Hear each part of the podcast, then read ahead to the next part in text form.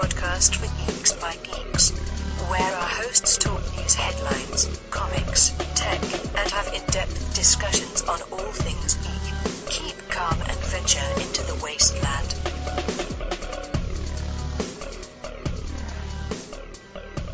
Well, hello, fellow podcast listener, and welcome to Geek Fallout Reloaded, the news and discussion podcast for geeks by geeks. I'm your host. My name is Chris Lockhart, and I am joined by one of my co-hosts in crime, Mr. Kevin Decent. How's it going, Kevin?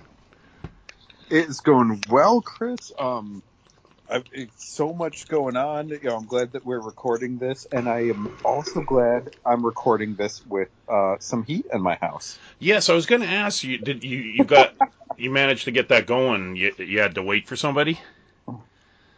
Yeah. So, um, you know, uh, for listeners, Chris and I are, are friends on Facebook, so Mhm. you know we're we're seeing each other's posts, and uh, I, I was keeping people up to date on that. I, I worried my mom quite a lot. I had to give her a call about it.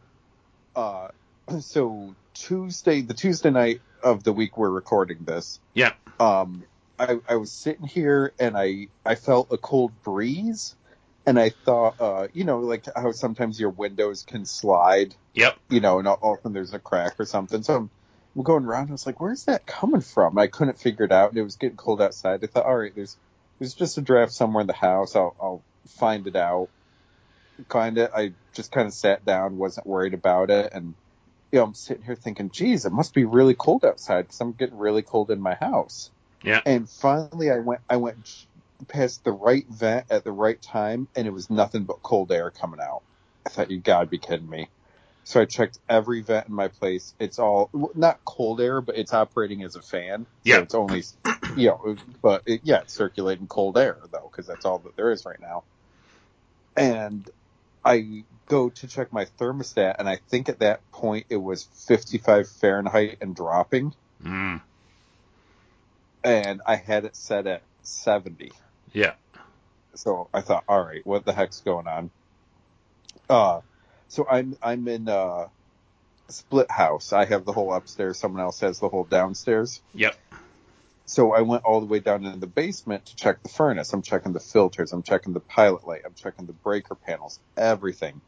Nothing. You know, everything's fine. I I uh, knock on her door. I check her thermostat and everything. She's got hot air. Everything's fine. And at this point, um, I have random friends that have uh, HVAC experience that are messaging me stuff Oh, okay. and someone, you know, someone says, uh, "Did you replace your filter?" I said, "Yeah, my re- my filter is in the ceiling." They said, "Why is it in the ceiling if your furnace is in the basement?" I'm like, I don't know. That's just, you, you know, as far as I know, that's where my filter is. I've, you know, changed it all the time. And they said, if your filter's in your ceiling, then there should be something above your ceiling. Is there a crawl space, an attic, anything? I said, yeah, there's a crawl space, but I've never in the entire time I've lived here had to go up into it. Yeah. I said, why, why don't you check it out? So I, I built a scaffolding out of my dining room chairs. Yeah. to open the hatch for a crawl space, and sure enough, there's a whole separate furnace unit up there. Huh. By now, it's 12:30 at night, though. Like, what am I going to do? Yeah. You know, one, I don't have the experience. Two, no one's awake for me to call, anyways. Yeah. So I said, screw it. I just need to build a blanket for it and go to bed. Uh, called a property management thing in the morning. It took some phone calls back and forth, phone calls with the heating company back and forth. They were finally here sometime between one and two. And it turned out that unit in the attic overheated and shut off, which is what it's Mm. supposed to do. Yeah. You know, it's so did it happen because it's the first time I used it for the winter? Did the, you know, was there something clogging it up? Does it need to be replaced? Like who knows? But either way, um, they got working again and, uh, they taught me how to get it started again if it does happen again. Perfect. So That's I'm good. like, all right, I, yeah, I, I know what to do now. I'm hoping it doesn't happen. And yeah, it turned out to be an easy thing, but I didn't know what it was. I'm not going to Mhm. screw around with that kind of stuff and make it No. worse No. you know. Um, but yeah, for about 24 hours there, it temperature just kept dropping in this place, Yeah. getting worse and worse. Yeah, uh, uh, that's never fun. It always seems, yeah, like when when the, when you need it, that's when it craps out. Um, Yeah, yeah, this this fall was the first year I've had my furnace like cleaned. Uh, where I, where I, like, normally I would just grab, you know, I have a shop vac, I just do, you know, do it myself, that type of thing. But, I, you know, I keep seeing these every fall. They put these like leaflets in the local newspaper about the, you know, this uh, furnace cleaning company and blah blah blah. I was like, you know what, I'm gonna do it this year, and I'm glad I did because I mean I've been in this house for 15 years. I've never done it, and he and he cleaned all my ducts and everything, and and my furnace, and he did did a service on my furnace, and um, and actually, yeah, showed me where you know I should uh, put putting filters and stuff. Um, because I just put the filter in my furnace. I never actually thought to put the filter like at the fresh air vents and stuff like that. Mm-hmm. Uh, so he's like, oh yeah, you know, do that, and you you know, it just makes sense. You're not going to get anything you know sucked into your furnace. I'm like, yeah, you're right. And um, I actually had a belt changed out a couple of years. No, last year actually I blew a belt in my furnace, and thankfully the guy that we had the time before that left an extra belt for me. So I got oh, into the, I got into that habit. So as soon as I put that belt on, I went out and bought another belt, and I got it hanging there just in case. Because yeah, it always seems like when it you know when it's the coldest, that's when you know things start happening. And yeah, like it's getting colder where you're at in New York and um, in like in Western Canada, and even where where Lillian is, like she got snow, which I don't think they normally get. Um, and I know like here, like I, I mean, I, we're just we're just a bunch of wimps here. Um, because we had a really nice October, like unseasonably warm for the most part. So when we started getting snow in November, we're like, oh my god, you know, winter's here. It's so bad, and it's actually nah. It's act- we've actually had it a lot worse. It's just we're not climatized to it currently. But uh, yeah, we had a blast of winter there last week, and it was a lot of fun at work because we had a you know I worked at a plant facility and and we had uh, a lot of lines freeze and break and it's just just a pain in the butt. No, and um, up north of me in New York, uh, a storm's coming over from Buffalo that they're expecting a, a foot or two to be coming down. Yikes. And just the way the topography is, I won't get it at all where I am. Oh, that's good. So it's yeah, and and, and today actually during my my commute to work, um, my kids' uh, school was on a two hour delay when I woke up. By the time I was on my way to work, they were closed for the day. I couldn't see a block in front of me. I drifted through a stoplight, like nasty Oof. first thing in the morning. Yeah. And then halfway on my way to work, it's completely clear and you can see every blade of grass. Oh wow! Uh, it, was just so weird how it all lined up there. Yeah. Awesome. Um. All right. Well, uh, for this evening, it's just Kevin and I. Uh, unfortunately, Lillian and Ragnar cannot be here this week, uh, so we're just going to be recording Geek Fallout this this week. So we'll we'll be back probably in a couple weeks with Pop Culture Pub. Um, our topic is more conspiracy theories. So we're going to be talking about conspiracy theories on the Pop Culture Pub. Um, I'm calling it more conspiracy theories because I think we've done a conspiracy theories episode. I, you know, I was trying to look it up, but I couldn't get Podbean to load or something. I don't know. So I just call it more conspiracy theories because I figure at some point in my podcasting career, I did that topic. I know I did that topic somewhere along the way, but but for tonight, we're doing news and discussion. So, Kevin, uh, before we started recording, you were telling me a little bit about what's going on over at Twitter. Oh, oh my God, it's a mess. All right, let me. Uh, I, it's not dead yet, but it's, it's getting close. Uh, let me see if I can find the one I was just looking at here. Um. Okay. Uh, hundreds of this is a culture crave mm-hmm. that I've seen it on. Um, hundreds of Twitter employees have resigned ahead of the quote extremely hardcore cultural reset of the company. Elon Musk was scrambling to try and get top engineers to stay. Remaining employees expect the platform to start breaking soon. Um, the number of Twitter resignations today is over a thousand. Wow. Yeah, uh, some teams, such as the engineering team, are completely gone.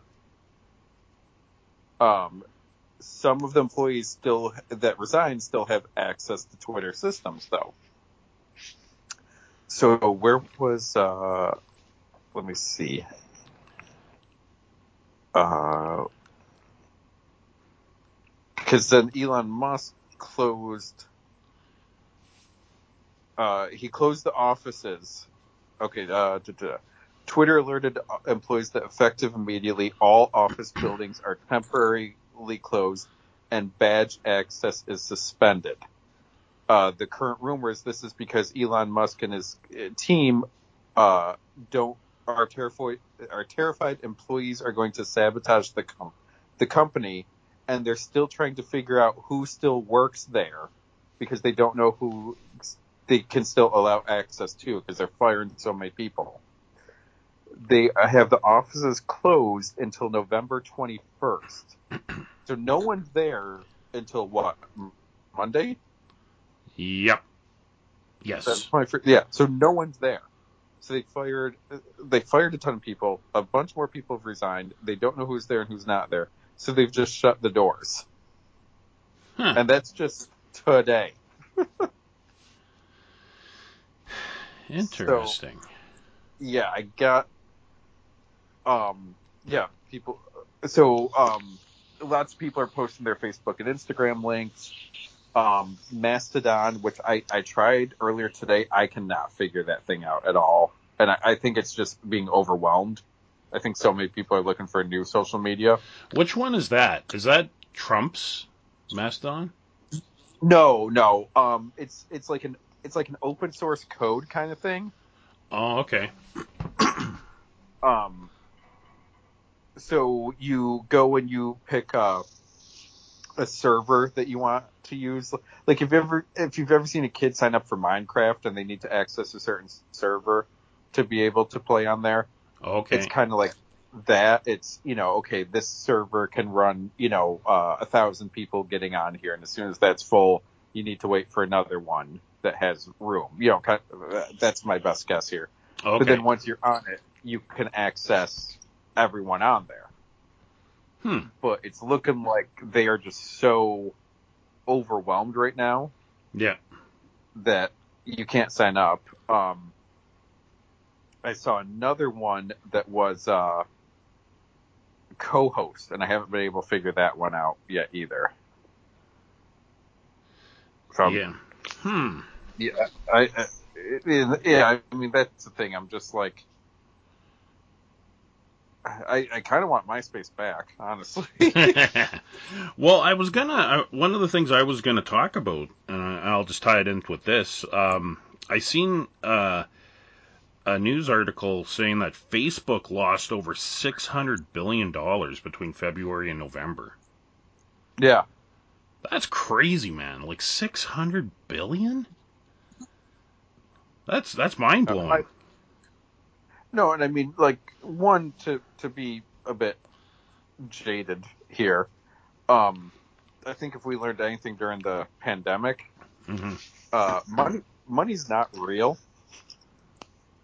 at Yeah. all. So you know that them saying, "Oh, we lost billions of dollars," that you know, if you or I lost a hundred dollars, a thousand dollars, like that's real and that Mhm. hurts. Yeah. Them losing a billion is not real money at all. Yeah. You know, it doesn't really matter to them. Um, you know, the, it, it, it seems like the more money you have, the less money matters to these people. You know. Yeah. Um, Yeah. So I'm not I'm not worried about that. But what it is really, um, and this is part of the Twitter thing too, is the investors for it because that's where they're making their money. hmm You know, for their employees and their servers and you know the uh, the data and bandwidth and you know all that fun stuff. Um, I don't know if you saw the what happened with the eight dollar verified check mark and people claiming that they were different companies. I don't know if you saw that happen. Yeah, and different people. Yeah. Yeah, so one was like uh, some sort of drug company that someone made a, an alternate one for, and they posted, uh, as of today, insulin is completely free.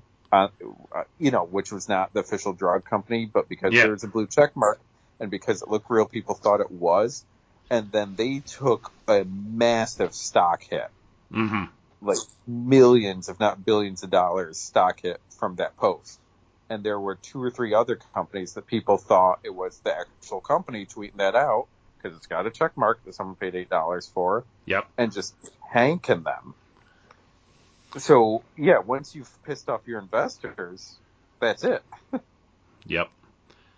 Yeah, no, I've seen um something with the blue check mark close to home here. Uh my beloved Edmonton Oilers, um, our number one player, and probably the arguably the the best player in the NHL right now, Connor McDavid. Someone made a Twitter profile as Connor McDavid, had the blue check mark, and he said that uh, you know he was tired of being in in Edmonton and he was being traded to the New York Islanders. Um, and as you can imagine, that created quite the uproar in the the Edmonton Oilers uh, fan community here. Uh, I'm sure the New York Islanders were hoping it was true, but um, it, it, it wasn't true. But yeah, you know, anyone can, you know, take a name and. But then, yeah, I heard Elon was like clamping down on people that were doing that, and I don't know, just a just a big mess. And uh, like with uh, Facebook losing like yeah six hundred uh, billion dollars, um, a lot of it I guess is like ad revenue and like you know supposedly people aren't joining Facebook, like people are actually leaving Facebook faster than than people are joining it. and I know like my daughter's been saying for years that Facebook's for old people, so um, I guess all the youngins are on the Snapchat and and everything else. So I like I I tried Snapchat and I I couldn't figure it out. I was like I must be old now because like I don't understand this and I don't want to learn. Um, I like Facebook. Like I've I've always liked Facebook.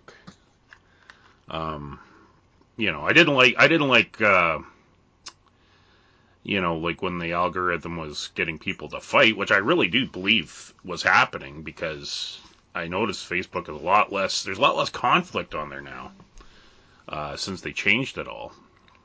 But Oh, th- that was absolutely on purpose. There was uh, some whistleblower for them. Yep. That said, uh, in in their research, if people are fighting, they're, they're on Facebook longer. Therefore, they're seeing more ads. So Mhm. the advertisers wanted them to stay on. So yeah, we're going to put the uh, the negative stuff to the top of your feed. So then you get pissed off and you start arguing with people. Now you're on Facebook more and seeing the ads. And they did it on purpose because they were making more money on it. Okay, Yep. all you're doing though is getting, you know, people worse and worse with each other and, and fighting with each other and building conflict and all, it, and not benefiting the world at all, just benefiting, you know, your um, financial bottom line. yep. Yep.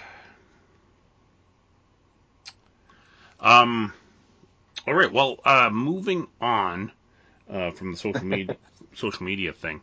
Um, recently, uh, we just uh, had the 30th anniversary of the death of Superman. Um, Mm-hmm. which for some reason I, I I remember it being in the spring, but I, I guess it wasn't. Um, but uh, yeah, and some people have said that that is the moment that killed the comic book sales. Like it, it, it was the end of the comic boom that we saw in the early '90s, because, um, you know, like this this you know the death of Superman um, got international attention. Like I remember um, my local uh, news channel was covering this. Um, you know, and they're going to comic book stores and showing people in line to get their, you know, like their copy of the Death of Superman and all that kind of stuff. And and we all kind of knew, like all of us, you know, hardened comic book people knew, like there's no way they're gonna, you know, DC's top two comic books uh, characters are Batman and Superman. There's no way they're gonna kill off Superman. Like, they- uh, you know, but you know, their general public didn't know that, and it created this, you know, kind of like a backlash, like when uh, Clark Kent did come back. So, uh, but I mean, some good came out of it. You know, like I, I really like uh, the character of Steel. Uh, he's one of my favorite uh, um, DC characters. I, I actually have an action figure of him on my shelf. I'm looking at right now. Um, and yeah, it you know it uh, created some uh, some interesting stories and and uh, as a comic book reader, I, I didn't think anything of it. Um, I didn't get into that, you know, going to the comic book store and buying like a hundred copies. I never fell into that. I remember, um, I think it was like 2010. I found a copy at our used uh, bookstore that we used to have here in town, and it was like in like good condition and everything. I was like, holy crap! And they were selling it for, I think like ten dollars.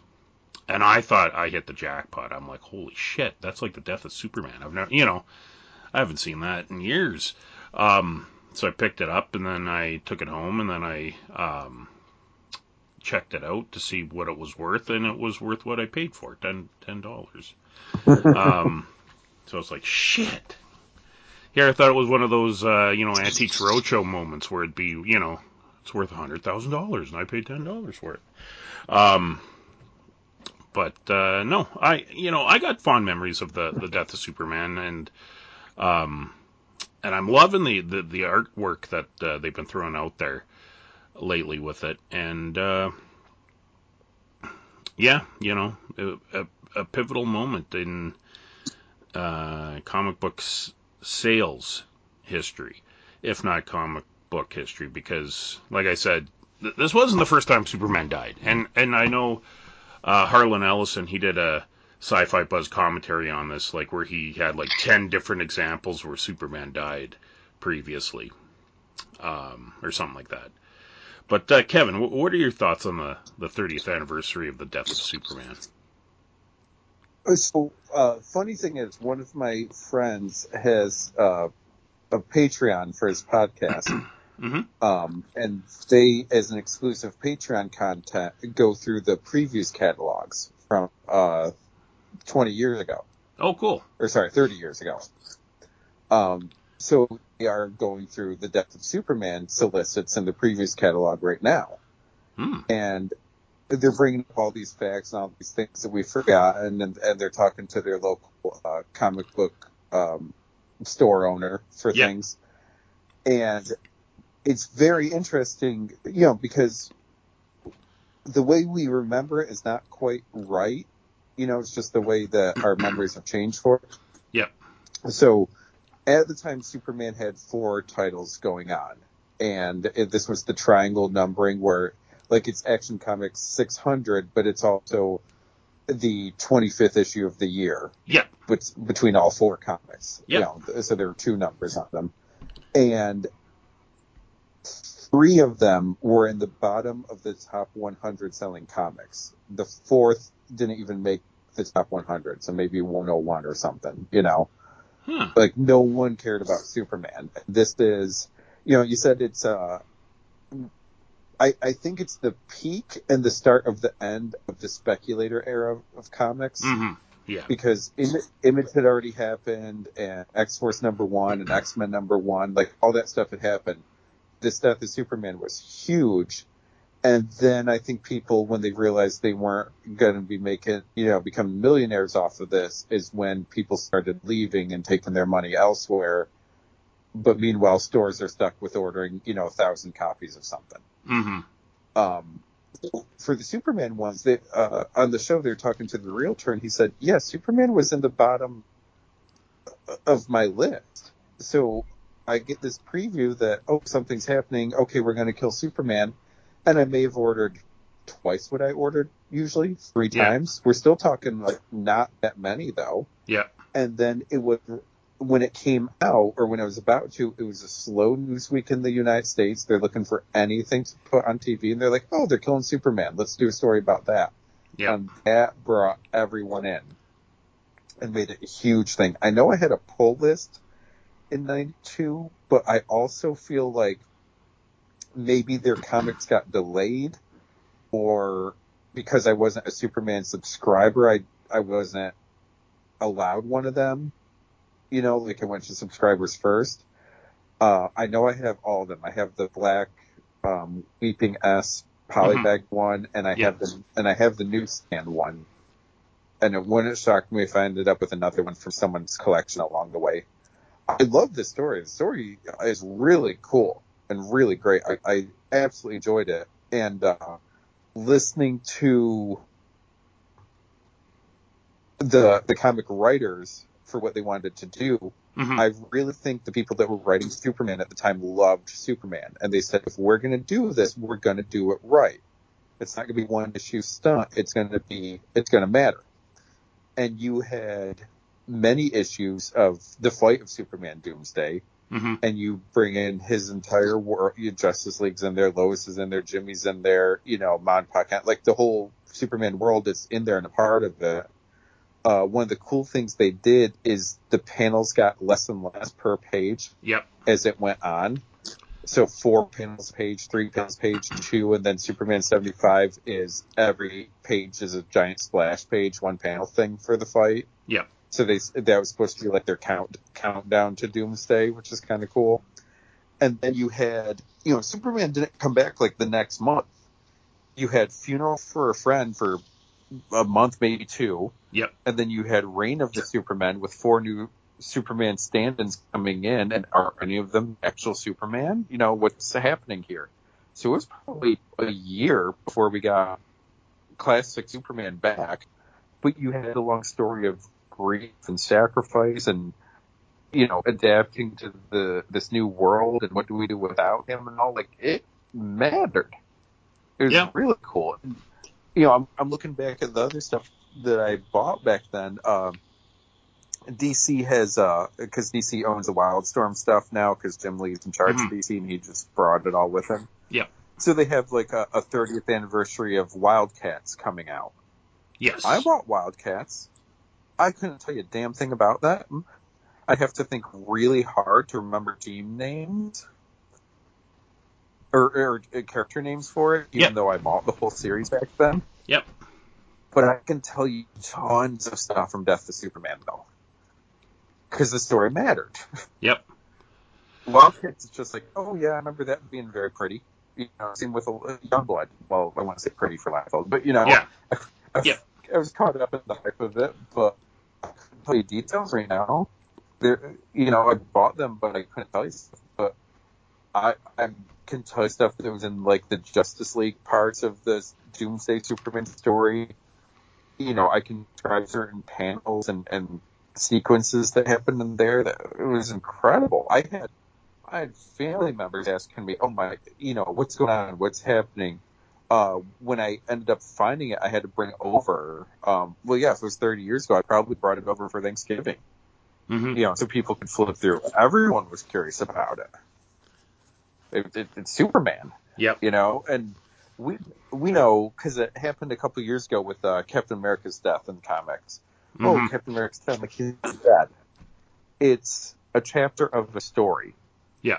And people aren't used. To, I mean, we're used to comics, but people who don't read comics aren't used to getting a chapter and have to wait. The best example I can give them, if if they read enough and if they remember, is when Stephen King released The Green Mile as a novella, like what Yep. was it, once a month or something Yep. before it's all collected. Like, okay, you got a hundred pages of the story, then you had to wait for the rest. I said that's what comics are. So, yeah, Captain America just got killed in chapter five, but it's a ten chapter story. It's Yeah. probably gonna be back by then.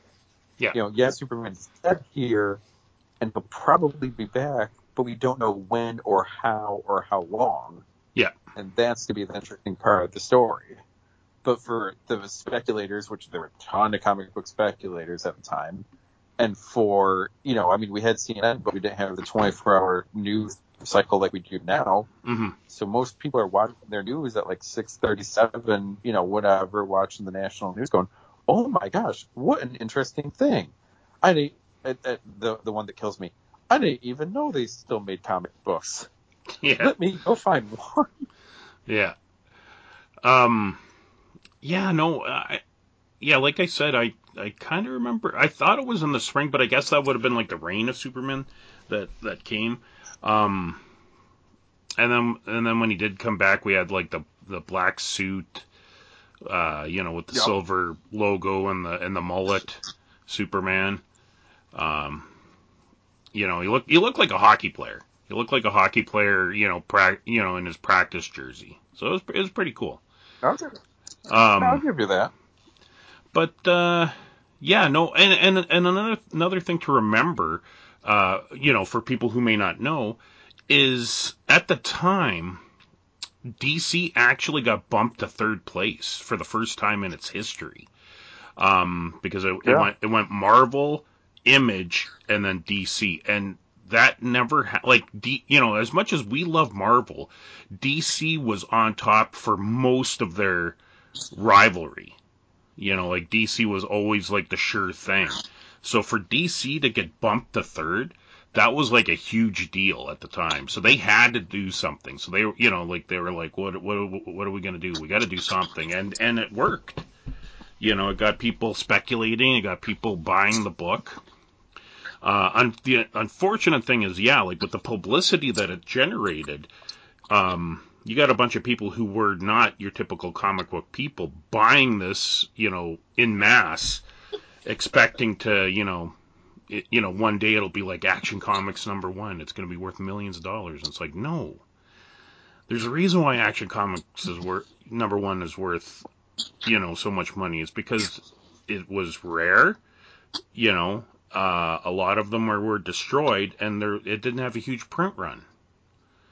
Um, whereas this, like, yeah, like you know, some comic book stores had like boxes and boxes. Um, and yeah, it's it's crazy to think the the sales charts because even back then, leading up to this, I I I read Superman back then. Like that was actually um one of the comic book characters that I kind of followed at the time.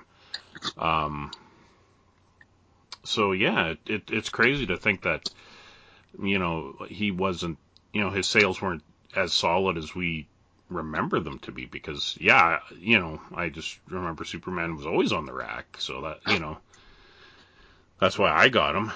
But I mean, you know, I also collected X-Men at the time and um yeah, I was into, you know, the Wildstorm stuff, or not Wildstorm, but Image Comics stuff. In particular, the Wildstorm stuff. But, um, yeah, so it's just crazy. It's been 30 years. Um, but uh, yeah, you know, uh, a, a great moment in in uh, comic book history. Oh, for sure, yeah. Um, all right. Well, I have a couple more things. Uh, Kev, did you have anything else you wanted to throw out there in the, the news section before I get to mine? Um, go ahead for yours because it, it there's probably crossover for stuff. Okay. So Based- this, based, based on other messages we've had. um, so this is more of an in memoriam uh, Yeah. part. Um, so first up, uh, comic book artist Carlos Pachenko uh, passed away November 9th from ALS at the age of 60. Um, for me, he, he- you know, like he's done a number of different uh, titles, but for me, probably what I remember him uh, most was uh, the 12 issue uh, miniseries Avengers Forever that he did with Kurt Busiek uh, in the late 90s. Um, yeah, it's it's crazy. Uh, you know, 60 years old. That he, you know, that is not very old. But um, I'm not sure when he was diagnosed with ALS, but uh, uh, yeah, it, I guess as soon as you get it, it's just a matter of time, and you know, it's it's too bad. You know. Um, uh, Kev, what are your thoughts on uh, Carlos Pachenko? Oh, I mean, absolutely stunning artist. Um, you know, th- he's got Marvel work, he's got DC work, just beautiful, beautiful stuff. Some, Yep. you know, uh, iconic images, there's a X Men image that I know was a poster for years. It's you know pretty much like every X Men that existed at the time. Um, Avengers Forever was huge, such a big story, and really like you know pre Avengers Forever, I think the only other person you could think of to bring on and draw all the Avengers was George Perez. Mm-hmm. You know, but then here, here comes Carlos there and knocks it out of the park. Yep. Um, there's a uh, where is it? I'm trying to find it again.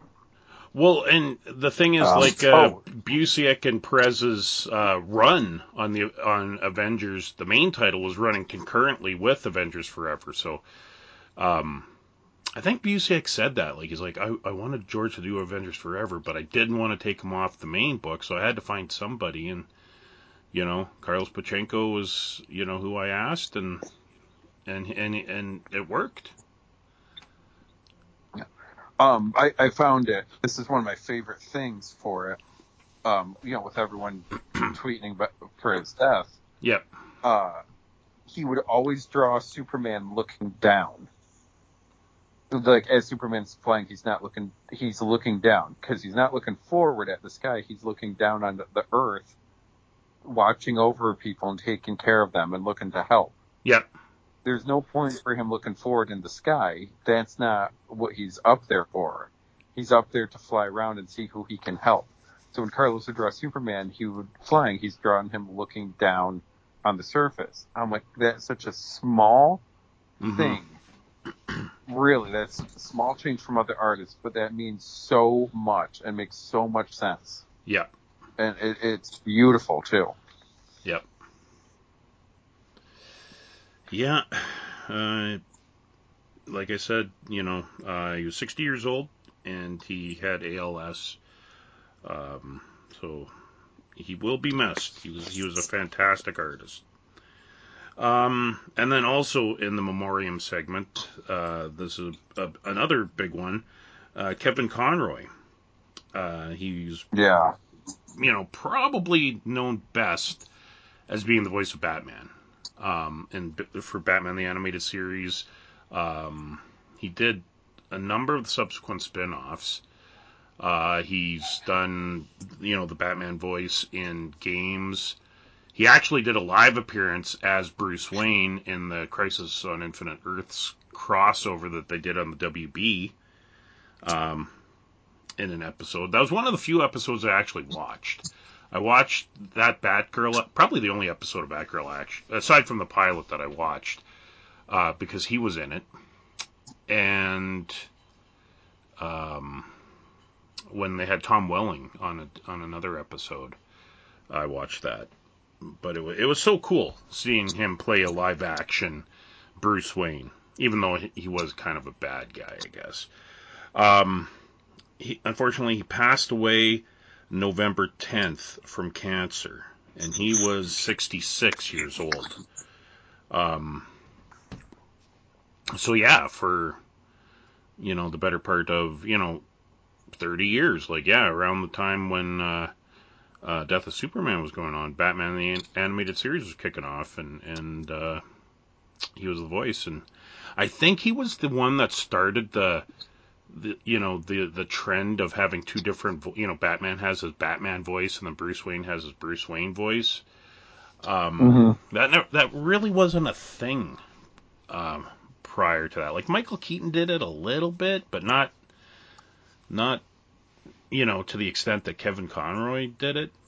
Uh, and then of course, yeah, like you had uh, uh, Christian Bale and and uh, you know others that followed who who um, you know took Kevin Conroy's lead in that respect to the to the you know the voice differences. Um, but yeah, talented uh, voice actor. He, I know he's done other voices, of course. Uh, he also he was uh, on a he was on an '80s sitcom. I can't remember what it was called. I seen a picture. I was like, huh, you know, that'd be kind of cool to see. Um, but yeah, aside from being a voice actor, he's also an actor, and what he was roommates with somebody, wasn't he? Like wasn't I'm trying to think who he was roommates. Was he roommates with Robin Williams or something? Or Oh shit, maybe. Um, um, I, I got to look at. I'm gonna Google it. But Kevin, what what are your thoughts on Kevin Conroy? So his run as as wait, hang on. He uh, he was he was rumors or he was roommates with Robin Williams. Yeah. Yeah. Wait, and and at one point with Christopher Reeve as well. Well, I know Christopher Reeve and Robin Williams were really good friends. I think he was, yeah, in that circle. Yeah. Yeah, no. So uh, Kevin Conroy was uh, roommates with Christopher Reeve at one point. Robin Williams was. Yeah. So Robin Williams has technically been room- roommates with Batman and Superman, which is crazy. Yeah. Yeah. Um. and so you had the Batman series, and then you had his appearances on the Superman series, and then we had Justice League, and then we had Justice League Unlimited, and then we had Batman Beyond, and New Adventures of Batman, and he did the voice in you know video games and in other cartoon series, and brought back like he's portrayed Batman more than anyone else, any other actor, and been the voice of Batman for 30 years.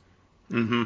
Like, you, you know, um, when people say, what's the best Joker, and someone says Mark Hamill, it's kind of tongue in cheek in a way, you know? Yeah. It's kind of, it's kind of, uh, you know, it's like, in a way, it's like people saying that, uh, Die Hard's a Christmas movie, you know, it's like you're, you're kind of goofing around too by saying it. Yeah. But Kevin Conroy, like, that's a legit argument for a lot of people that is Batman. Mm-hmm. And you mentioned the, the voice, the voice thing. I never saw, cause the Christian Bale one really drives me nuts. The, and, and Ben Affleck really does for it too. That, like, gravelly, you know, Martha and all that crap. Yep. But Kevin Conroy, the way he, hit his difference with Batman Bruce Wayne, it's more like um, when a teenage boy's on the phone with a girl for the first time, and and you do that softer voice, like that's his Bruce Wayne voice. But then Batman has the more confident voice, Yep. And neither are really fake. It's just the appropriate tone and inflection and gravitas depending on who you're talking to. You know, whereas the other people just go over the top with the difference for it. Yep. Um, also, you, you know, you mentioned the sitcom. Uh, he was, you know, it, it didn't really come into play with Batman, and, and honestly, most of us didn't give a shit when we did find out later.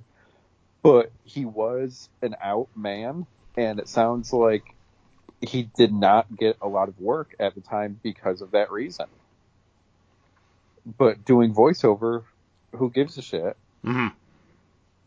and then that ended up giving him this whole career, which did lead to more acting jobs. But it sounds like previous to him landing the Batman deal, he was really struggling because he was an out gay man, and people didn't like certain people didn't like that. Yeah. So you know you're, and and, and there's certain there's certain segment of comic fandom that we're all aware of that you know it's kind of funny. Your iconic Batman was a gay man. How do you all feel about that one? Yeah. Yeah. Um. Yeah. He, it, he and, and that's too bad, you know, because I know, like, uh, you know, for example, for, for Star Trek, uh, George Takei, for years, you know, lived in the closet until I think it was like 2004 or five, you know, when he finally came out on the Howard Stern show. Uh, for that reason, like he would, you know, he knew that, you know, as a gay man, he would be um not given certain roles, right? Mhm. And, and it, it's sad that you know, like that's the way the world was. Um, he did ha- he did go to Juilliard uh, on a, on scholarship, and he was on Broadway. And during the 80s, he get, did guest spots on a number of shows, including Matlock and Cheers, and held recurring parts on Dynasty and Tour of Duty. Um, yeah. So and yeah, he he was uh, he wrote a Batman story, I Comic. believe. Yeah, Yeah. um, for uh, the this year for the when they did their um, their Pride uh, month Their- or issue or what, whatever it was. Yeah. Uh, oh yeah, here it is. Earlier this year, Conroy even ventured into Batman's original medium comics, penning the autobiographical issue "Finding Batman" for DC Pride 2022. In the issue, Conroy opened up about his difficult childhood and experience as a gay man, both growing up in an extremely religious household and then navigating an industry that was often still hostile to homosexuality. He also wrote about how those experiences actually perfectly prepared him for the role that would define his career. In the final panel of the comic, Conroy Roy wrote, My heart pulsed, I felt my face flush, my breath grew deeper, I began to speak, and a voice I didn't recognize came out, and it was throaty, husky, rumbly sound that shook my body. It seemed to roar from thirty years of frustration, confusion, denial, love, yearning. Yes, I can relate. Yes, this is terrain I know well. I felt Batman rising from deep within. Yeah. Yeah, in- incredible.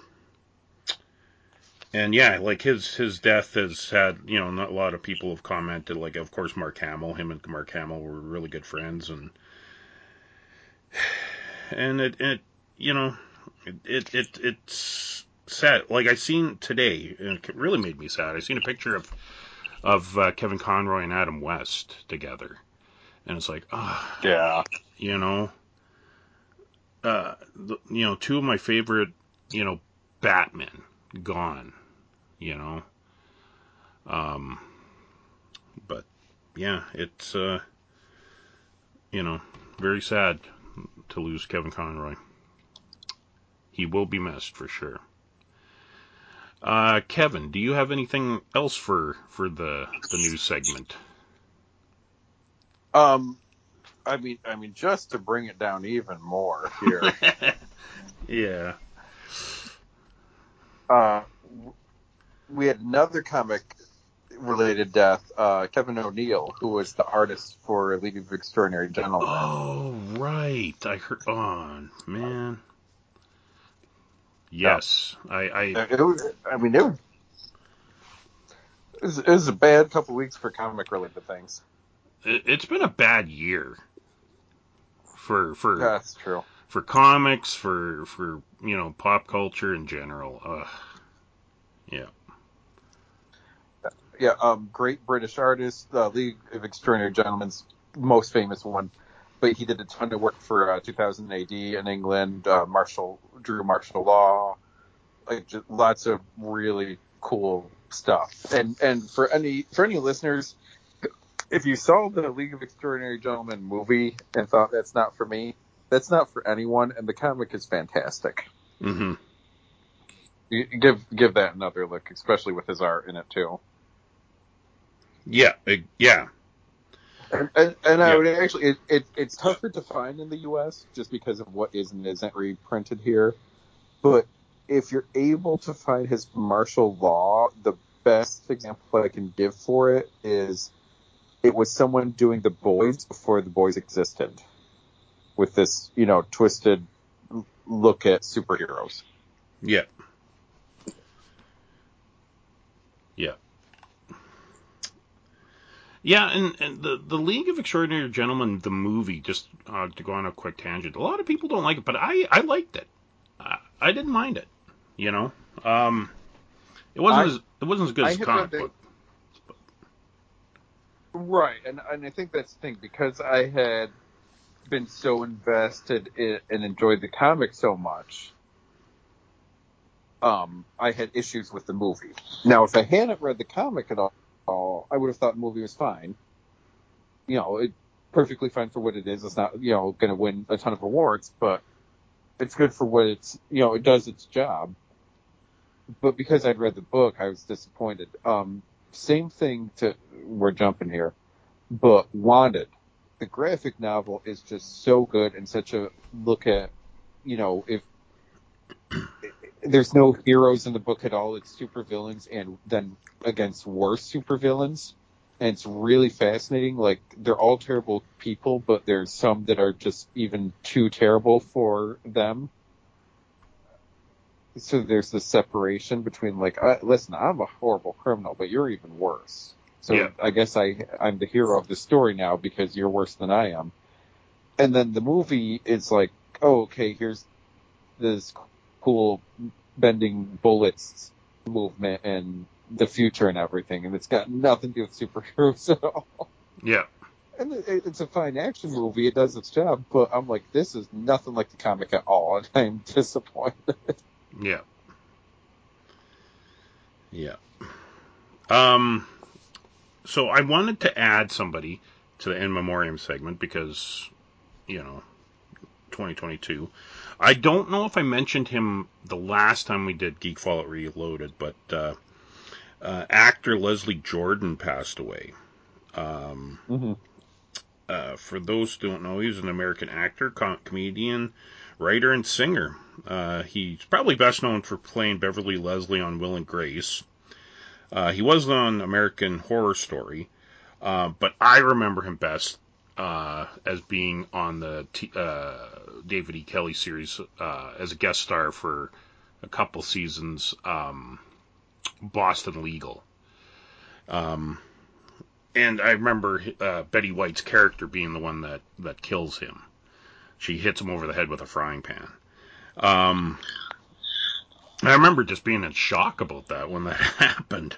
Um, but he, he became like a like an internet celebrity during uh, the uh, COVID nineteen pandemic because he did a he was doing Instagram videos, um, and he amassed 5.8 million followers in 2020.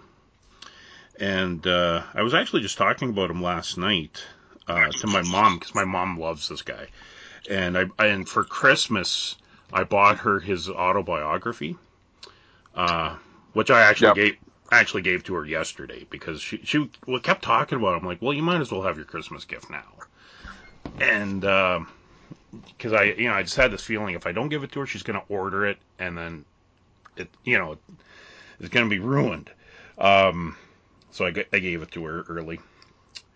But uh, yeah, he uh, died October 24th. Um, uh, he uh, is believed to have experienced a medical episode which led to a car crash, um, and he drove into to the side of a building, and he was pronounced dead at the scene. He was 67 years old. Um, yeah, he, he he was he was a great actor too. I, I, I really enjoyed him. Um, but yeah, 2022 is just uh, it has been a good year for for people uh, passing away, unfortunately. But I guess you know, like I mean, it is life, and maybe it's just because we're getting older. You know, like we're seeing it more. I I don't know. Plus, plus we live in the internet age. You know, like it used to be like you would see an actor. You'd be like, I wonder whatever happened to that guy, and then you look it up and find out he died like 20 years ago. It's like, oh, okay. Uh, whereas, like 20 years ago, if we had, you know, social media, it would have popped up on our Facebook feeds and our Twitter and all that kind of stuff. You know, like that, like it does now. Um, but anyway, You know, that, uh, no, that's that's a really good point because we're we get everything immediate now hmm that we do learn that stuff. But yeah, I mean, I, I remember when I was younger, you know, you were watching a movie and oh, what happened to this person? What happened to that person? You look it up and you know they died a couple of years earlier or whatever. yeah, And or, or uh, remember when you know when it mattered still, and we'd all be watching the Oscars and they would show the in memoriam, and you're thinking, I had no idea that person died too. yep, You know, but yeah, now now we're we find out before the family does half the time. yep, yeah, it's crazy.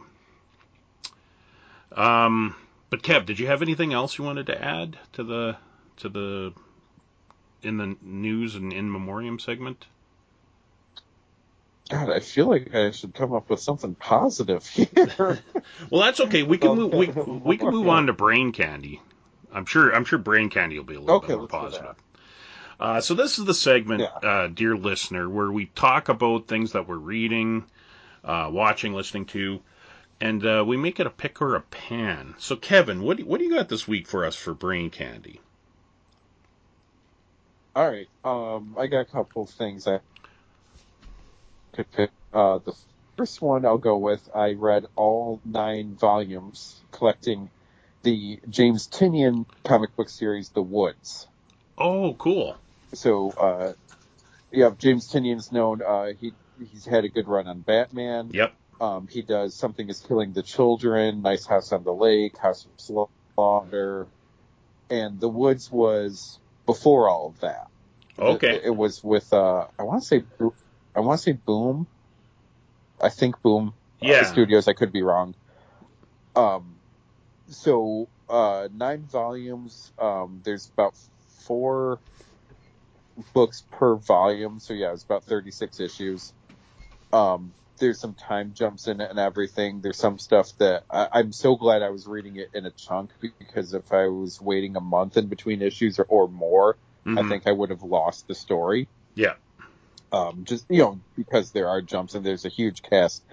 The the first couple pages, you know, your your elevator pitch, your intro, is a high school just out of nowhere disappears from Earth and reappears on an alien moon. So everyone that was in the high school at the time, all the students, all the teachers, all the support staff just appear on this other moon. And now they have to figure out where they are, how to survive, what's going on, how they got there, the mysteries of this world. You know, uh, everything wants to kill us and eat us Mhm. and what do we do from here? And the first volume, I thought, eh, it's interesting, but I'm not really sold. Well, the first volume is we're getting it's only four issues. We're getting everything on the table here. Yeah. And then once everything's set up, that second collection starts running. I'm like, oh, okay, we're we got something happening here.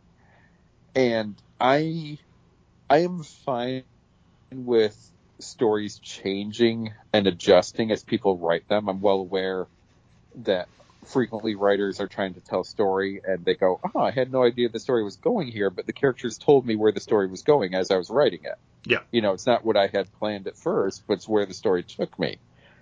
But they still overall know what their story is going to be. Then you got like the Lost creators or the showrunners for the for Game of Thrones there that just didn't have a clue what they were doing Yeah. caught light, caught lightning once accidentally and then had to admit we don't know what we're doing and we have no endpoint here. Yeah. No, the Woods and Tynion, the every bit of it is so plotted out and everything mattered. I'm like, this is awesome. You knew the story you were telling from the start, and stuff that I, you know, I'm like, why are we wasting our time here? It all matters. It all ties in. hmm It was so well crafted. Absolutely loved it. Could very easily be a TV show, and I think people would go crazy for it. Um, you know, do do a season, then have a time jump. Do another season, have a time jump for, for the story here. hmm Um, and it doesn't jump far; it jumps ahead like a year, you know, in between stuff. And you're like, oh, okay, uh, here's where everyone is now. All right, cool. Let's keep going here. Yeah. But God, it was so good. I'm I'm trying very hard to get through, you know, all the all the graphic novels that I should have read long, long ago. Yeah. So yeah, I got through. I got through the boys last month. I got through the woods this month. I pulled out all of my Sandman collections. I'm gonna try to get through that finally. Mhm. Yeah. Excellent. And then, oh hey, there's one. Uh, the Netflix Sandman show got a season two officially. Yeah, I seen that. Yeah. I still got to finish season Yeah, one. I mean, no problem. Uh, well, that's my thing. I've never. I uh, I, I admit it. I, I'm slacking. Me too. I've never read all of. Well, I've never read all of the series either. Yeah. So it has been said to me, if I'm doing this for the first time, it's going to be better to read the entire series and then go to the Netflix show and not have the Netflix show spoil stuff in the comic for me. I should read the whole comic first Yeah. and then worry about the TV show. So that's what I'm going to do. I have probably two thirds of it at home. The rest I can get through work. Yeah, and and that was part of my geek resolutions too, is um, because not only do you have the comic books, which, which I, I, I when Comixology still worked, uh, I bought the whole series, um, at, at one time, and I mean I still have access to them, so it's I'm still reading them digitally, but I ha, you know, it's I haven't got back to it in a while. I finished. I, I think I'm on episode four of, of the Netflix series. It's still it's good. It's just I've had so many other things coming up that I didn't have a you know I haven't had a chance to go back. Um, and then the Audible does those uh, Sandman. Uh, Oh, yep. uh, Yep. You know radio dramas, and they're awesome. Um, and there's a you know a third one just came out, and I and I'm still on the first one. Um, so yeah, I, I got to get on that. You know, like it it is a great uh, series uh, overall. Um, but yeah, that's part of my geek resolutions, and you know it's getting towards the end of the year. But um, so uh, did you have anything else, Kevin, before I ramble on? Um, well, I was just, Lillian's not here, um, but it turns out both of us, with our respective children, Mhm. watched the new um, Super Sons movie, which is the uh, cartoon movie of the first team up for Damian Wayne as Robin and Jonathan Kent as Superboy. Yep. It's so much fun. So much fun. I loved it. My kid loved it. We were going nuts for it. Um, those two as teenage best friends and continuing the Superman Batman legacy is amazing. I think that's one of the best dynamics in all of comics now. And this cartoon just brings it home, i- i- you know, in a new way. Yep. And I, I'm sure Lillian probably agrees. Mike and I are like, they have to do more of these movies. They have to do more of these two together. It, it the chemistry, everything for the story. So I, I grabbed him uh, through work. I grabbed every Super Sons comic I could find, so we can start reading those soon too. Yeah. Awesome. Um. Well, speaking I of, our- got, I got one. Oh, go ahead. No, I was gonna say, um, I'm, I'm just throwing it out there. Maybe we'll come back to it. I, I don't know if you've done it or not. Uh, I have seen Wakanda Forever. I don't know if you have or not. If No, so, I we haven't. We could discuss. If not, we could wait till a future. Okay, I was gonna say, if not, we can wait for a future episode. But but what are you thinking? Like, just give give me give me your your uh, spoiler free uh, impression. Okay, I'm, I'm assuming you've seen trailers for the movie. Yes. Yeah. Absolutely. Yeah. Yeah. Yeah. Okay. Yeah. Okay. And and you live in the real world, so you're aware Chadwick Boseman died. You Yes. Yeah. Um, the movie, it's the second Black Panther movie, but it has to act like the, it has to be the first movie and the second movie though, Mm-hmm. because of Chadwick Boseman dying. Yeah. You need to set up everything all over again, so you have a main character again. But it's a sequel, so you need to s- expand on what you did in the first movie and set up your new threat. Plus the tie-ins to the larger Marvel universe and where the story goes next. So the movie's trying to do too much for one movie, honestly. There's so much crammed in there that I don't think it can support the weight of what it has to do. But all of that said, by the time the movie ended, I'm like, okay, I know where this is going. I know what Marvel movies are coming next. So I think I know where the story's progressing. And it as its own chapter, like we were mentioning earlier with Death of Superman, this is a chapter. This is not the full story. Once the full story is out, I might think differently about this chapter. But coming out of it though, the movie has to do so much that it feels overburdened. Yeah. It's still fun. It's still good. I still had a blast watching it. There's still so many cool things, but it, it's it's like you know um, Superman under a crumbling building trying to hold it up while everyone's running out from underneath. Like it's trying to support so much above it that you're worried about it collapsing under its own weight throughout the movie. Yeah. Yeah, I haven't had a chance yet, but I mean, I've seen other reviews and, and so on and so forth. Um, I'm not a big fan of the Namor changes. How how do you feel about them. Did did it work? Or uh, they don't call him Namor, they call him Namor, Namor or something. They they give it they throw a little accent on it. Yeah. Now and and they make him old. They make him, you know, that he's been around forever. Oh, okay. Now Namor as part of your I'm, I'm guessing, and, and apologies, uh, I'm not saying anything to offend. I'm just, I'm a dumb American. I'm trying my best Hmm. to know stuff. But Namor with like, and it's in the trailer, that like Polynesian look and, Yep. and style and everything. Shit, that makes a ton of sense.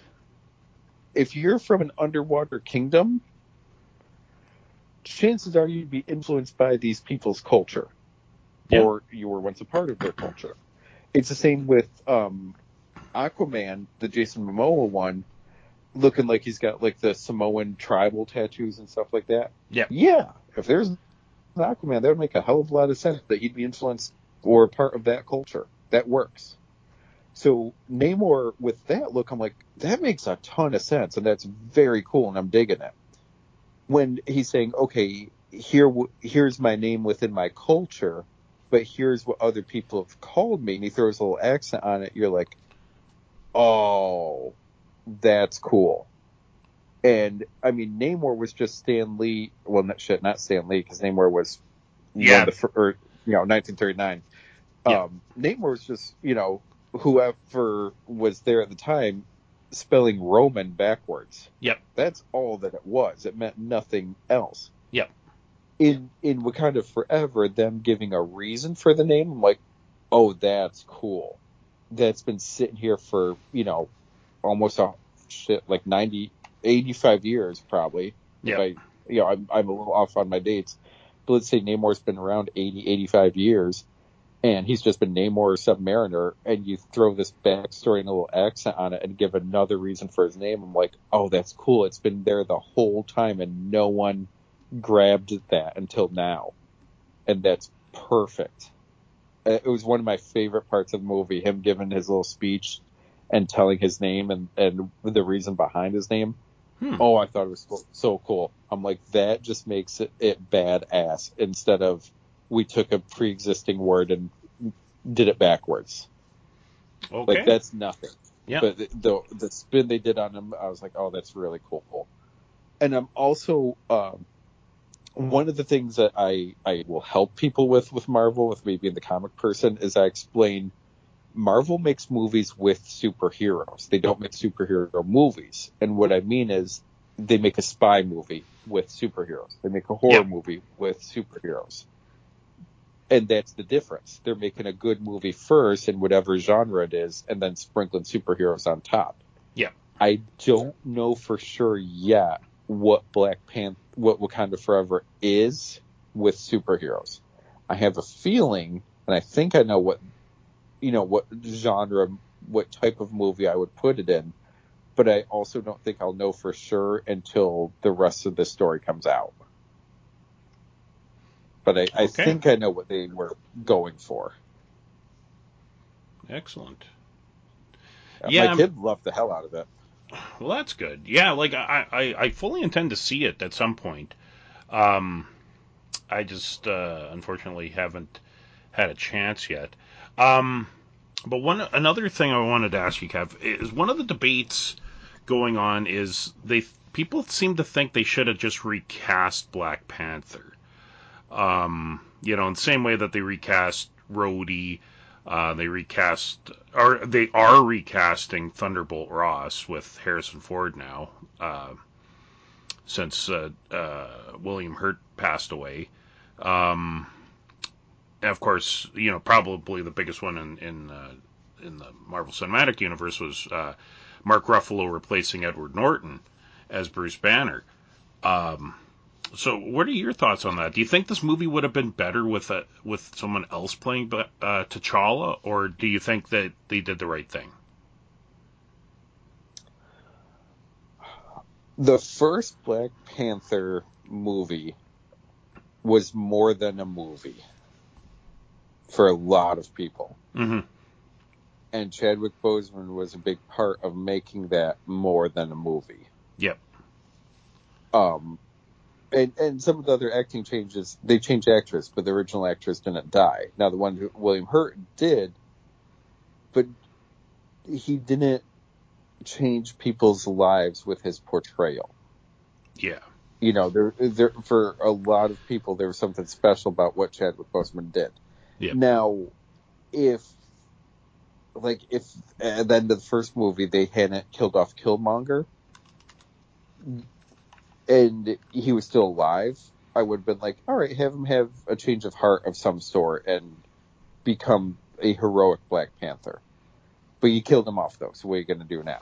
Yeah.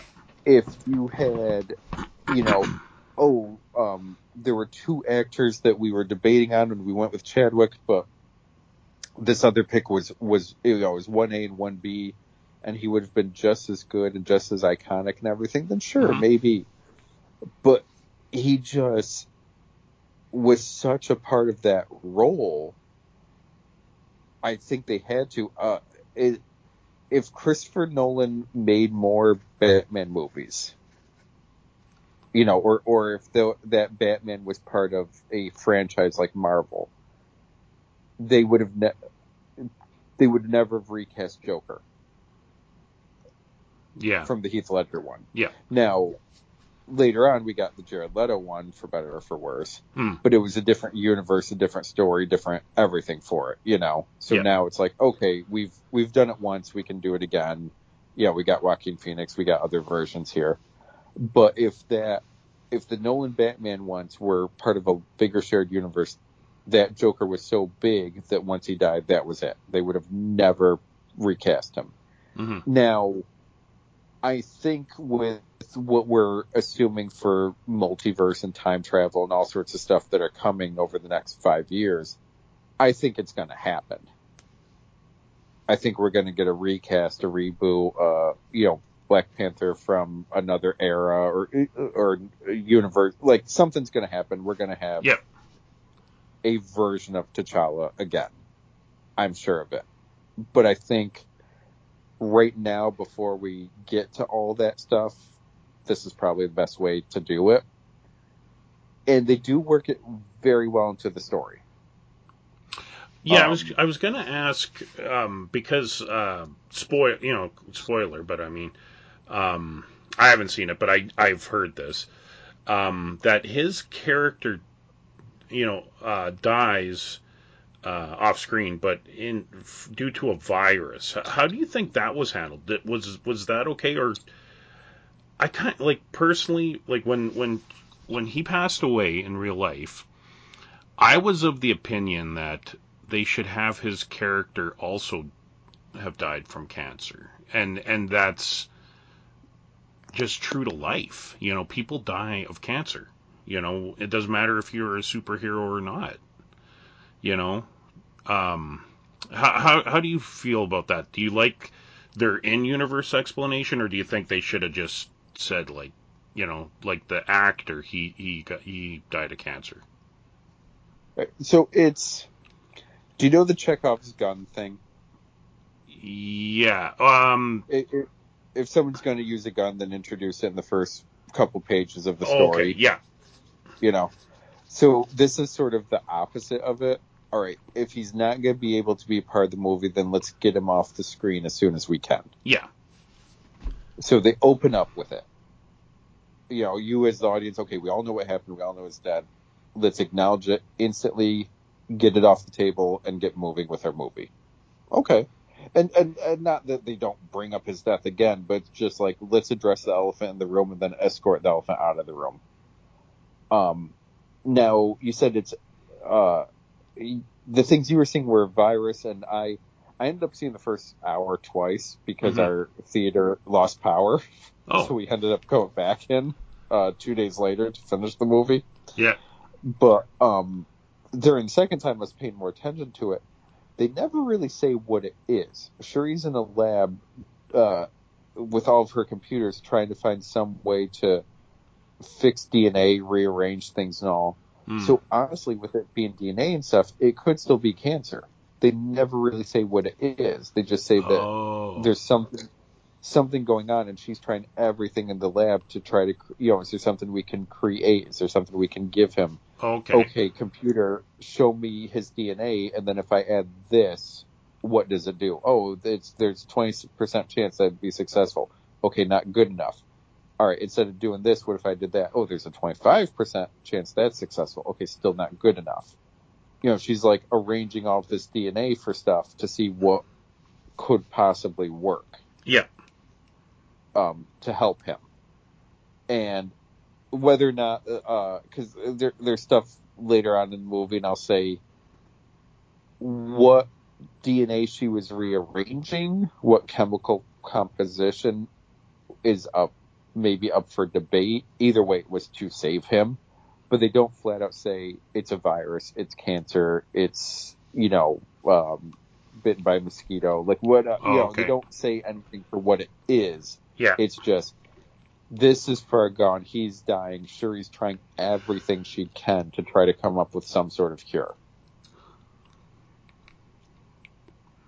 Okay. Yeah, it was um one of the reviewers I was watching was saying that they said it was a virus, and so that's kind of just what I was. I like I said, I haven't watched it yet, but I, I don't I don't think they specifically said virus. Again, I mean I could have missed that part, but but either either like way, they don't they don't come right out and say cancer, but but it still works. they don't say cancer. No. okay. Oh, it absolutely worked. Yeah. Um, because yeah, like like I said, I was uh, you know I always thought you know if they're you know like people you know like we all have been affected by cancer in some way, like all of us, um, whether it's a friend or family member, um, whether they lived or died. Um, so to for you know a, a comic book character to get cancer and pass away from it, to me just makes sense. You know, like it, it would happen just as likely as anyone else, right? Yeah. You know, but anyway, I mean, in theory, with a with the world with Tony Stark, you would think that they've got some sort of cure or help for cancer. hmm You would think, but that's you know that's one of those things we don't really address in superhero movies or comics. Though. Yep. Yep. Well, yeah, yeah. I was gonna say they have the cancer verse in Marvel, but that's a whole different thing. But anywho, uh, did you have anything else, Kev? You want to throw out there? Um, let me see.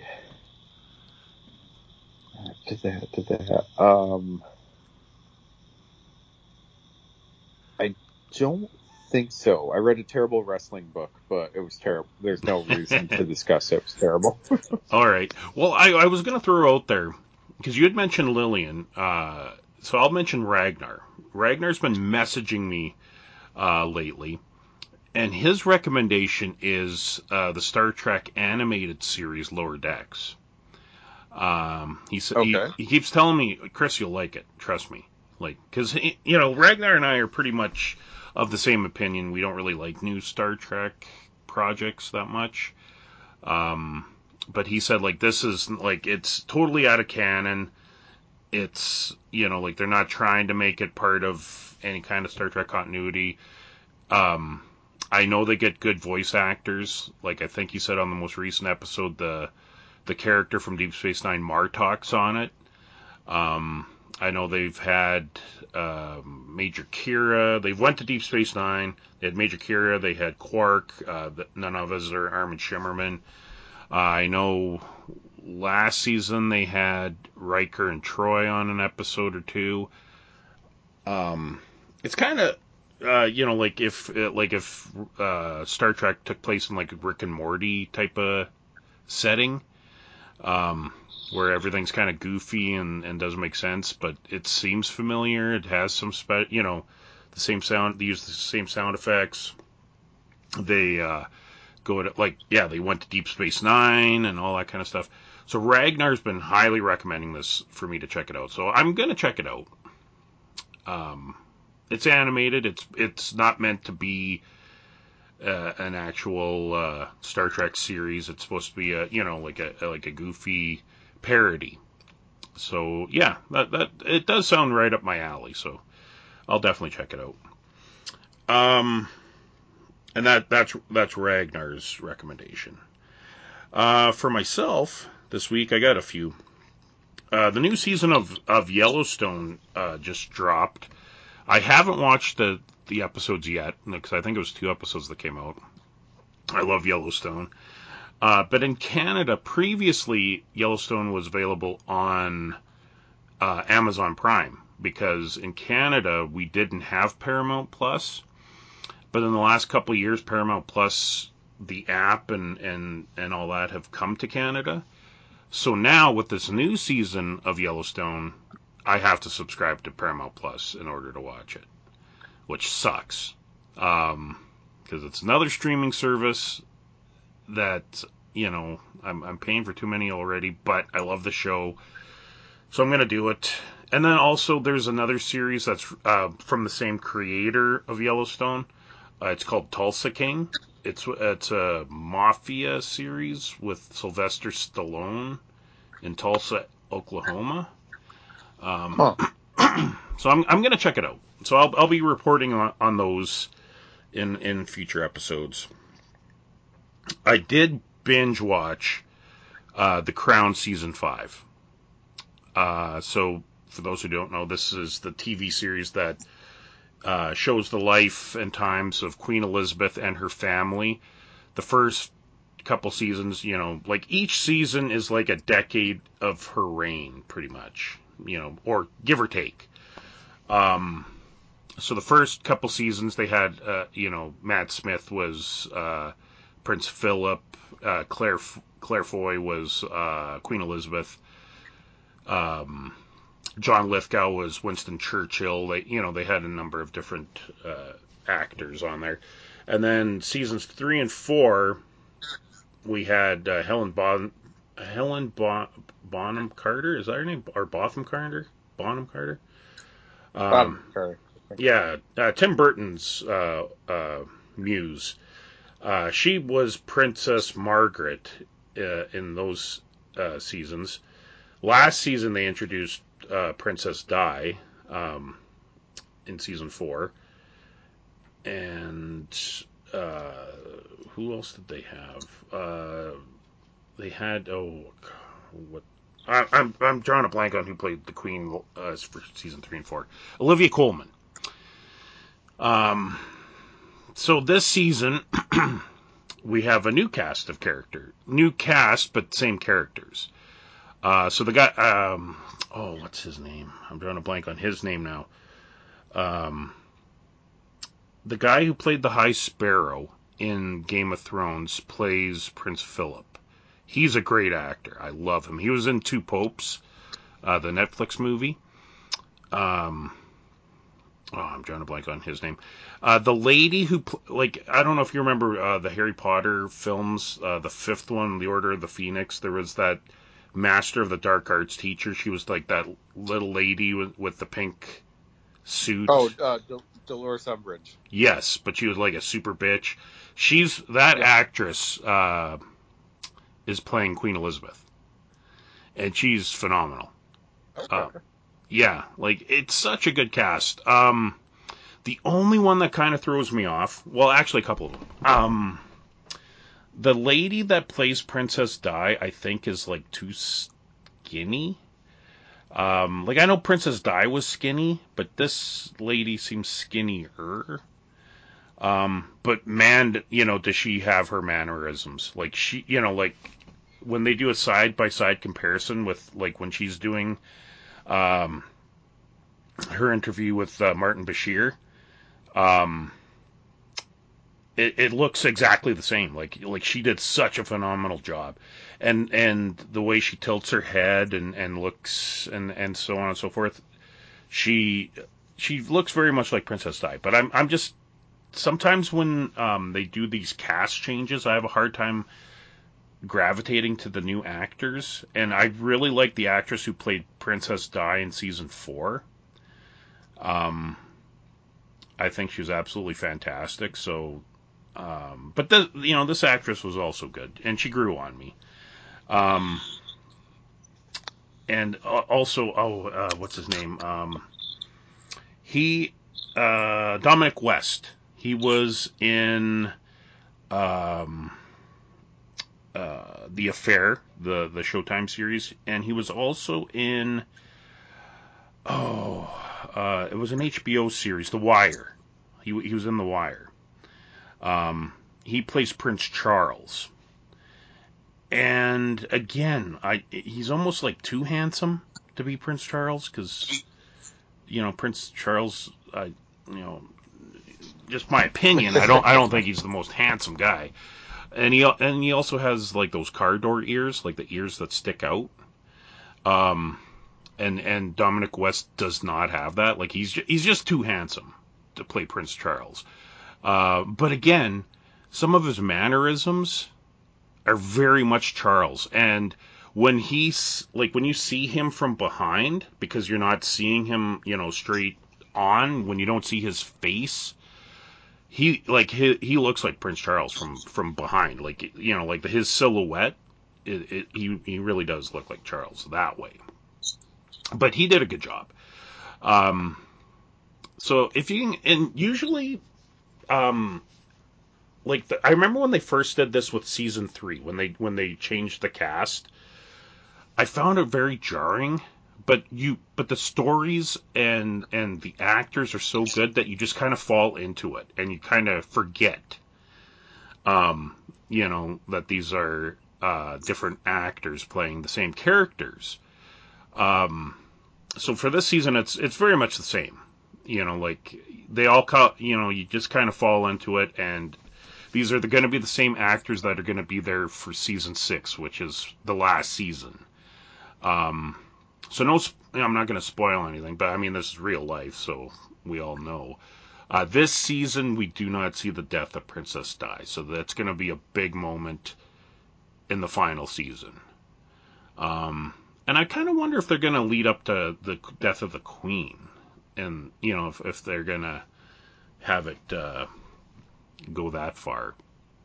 And the death, of course, of Prince Philip and Princess Margaret and the Queen Mother and um, and all that. And I imagine they'll probably have different actors playing um, William and uh, Harry because, like in this uh, season, they're they're a lot younger.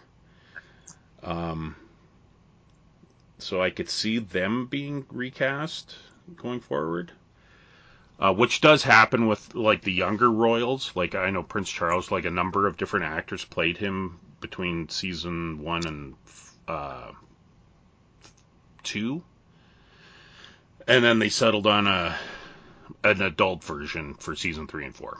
But yeah, like I said, I I binged this the the series or the season. Fantastic. I love The Crown. It's a great show. Highly recommended if you're interested in all in the Royals. Um, Another one that I, I recommend is Andor. Um, a lot of people aren't talking about Andor. Um, and I think it's because it's it came out the same time um, as House of the Dragon and um, the uh, Rings of Power. And I think people after the Obi Wan Kenobi, like after the Boba Fett series, and then um, Obi Wan Kenobi, uh, people were a little soured, I guess, to um, Star Wars television, and I don't think some people were giving Andor a chance. And it is a slow burn. I'm not gonna say like it's full of action, it's this, it's that. It's a slow burn. It's it's you know basically showing how the rebellion you know comes about, and it's not as easy as we might have thought. You know, it's very complicated to organize a rebellion. Um, you need money, you need uh, weapons, you need ships, um, and and the empire um, is an imperial state. You know, like they're like they they are um, pushing down hard on the people. Uh, so it is a slow burn, but it, it it's great. It, it, it's worth it. It's a good it's a good uh, spy uh, series. Um, great cast. Um, I, I haven't seen this week's episode, but uh, I know last week's was a heartbreaker. Um, it you know like in Game of Thrones we had the you know the the episode where uh, the the we find we find out what uh, Hodor's been saying all these years. You, you know where that Oh, came yep. where that came from and, and how heartbreaking that was. Uh, there's a similar moment with Andy Serkis because he plays a character in this show, and uh, yeah, it, it was it was gut wrenching. But uh, yeah, Andor, and I and I love the little uh, nuances that this show has. Like we we get to see Coruscant, which we never saw during the original uh, trilogy, except for you know like at the you know the remastered you know end of Return of the Jedi. But we've never seen Coruscant uh, following uh, the prequel trilogy. So like this Coruscant, you like I like first thing I noticed was like there isn't as much vehicle traffic. Like you don't you know like you have like the the sky lanes, you got all the you know all these flying cars and stuff. But it just seemed like in the prequels, it was, Coruscant was such a, a a more busier place.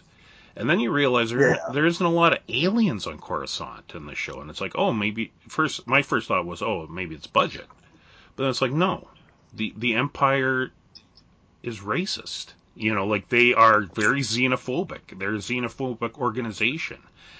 Um, that's why you don't see aliens as Imperial soldiers uh, or officers, except for Grand Admiral Thrawn. Um, Which was addressed in his story too, I believe. yes, yeah, That despite him being an alien, he still rose up because he was just that. that good. good. Yep.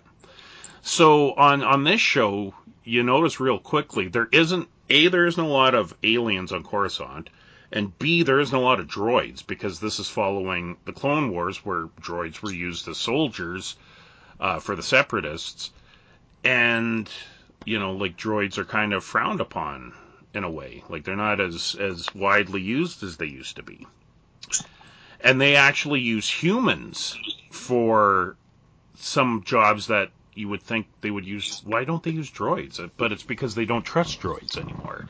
So that that was an interesting take. Um, and also we get to see the Senate chamber, which I was like, wow, th- like this is awesome. Uh, but then you realize it's almost empty. Like there's hardly anyone there. Um, and they're like, and the, you see the Emperor's um, pew or whatever you want to call it, uh, where where you know you know Palpatine would have been there with his aides and they would have been addressing the Senate, but they're not there because they don't care. Um, so fingers crossed. I'm hoping we get to see Palpatine because you know like there are mentions. You know, like some of the Imperials will say, you know, like the one uh, ISB Imperial guy was like, yeah, I just uh, I had a meeting with the Emperor yesterday, and it's like, ooh, really? I want to see that. You know, I want I want to see I want to see Palpatine, uh, not as you know your maniacal, you know, late lightning, um, from his fingertips bad guy. I just want to see him just as a as a politician and, and a dictator.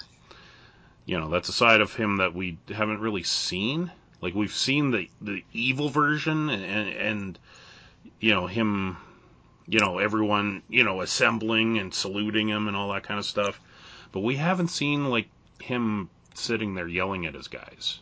I want to see that. I want I want to see that. Uh, you know that that Hitler moment. You know you know like that. I, I don't even know what movie it is, but that movie where Hitler's like yelling at everybody.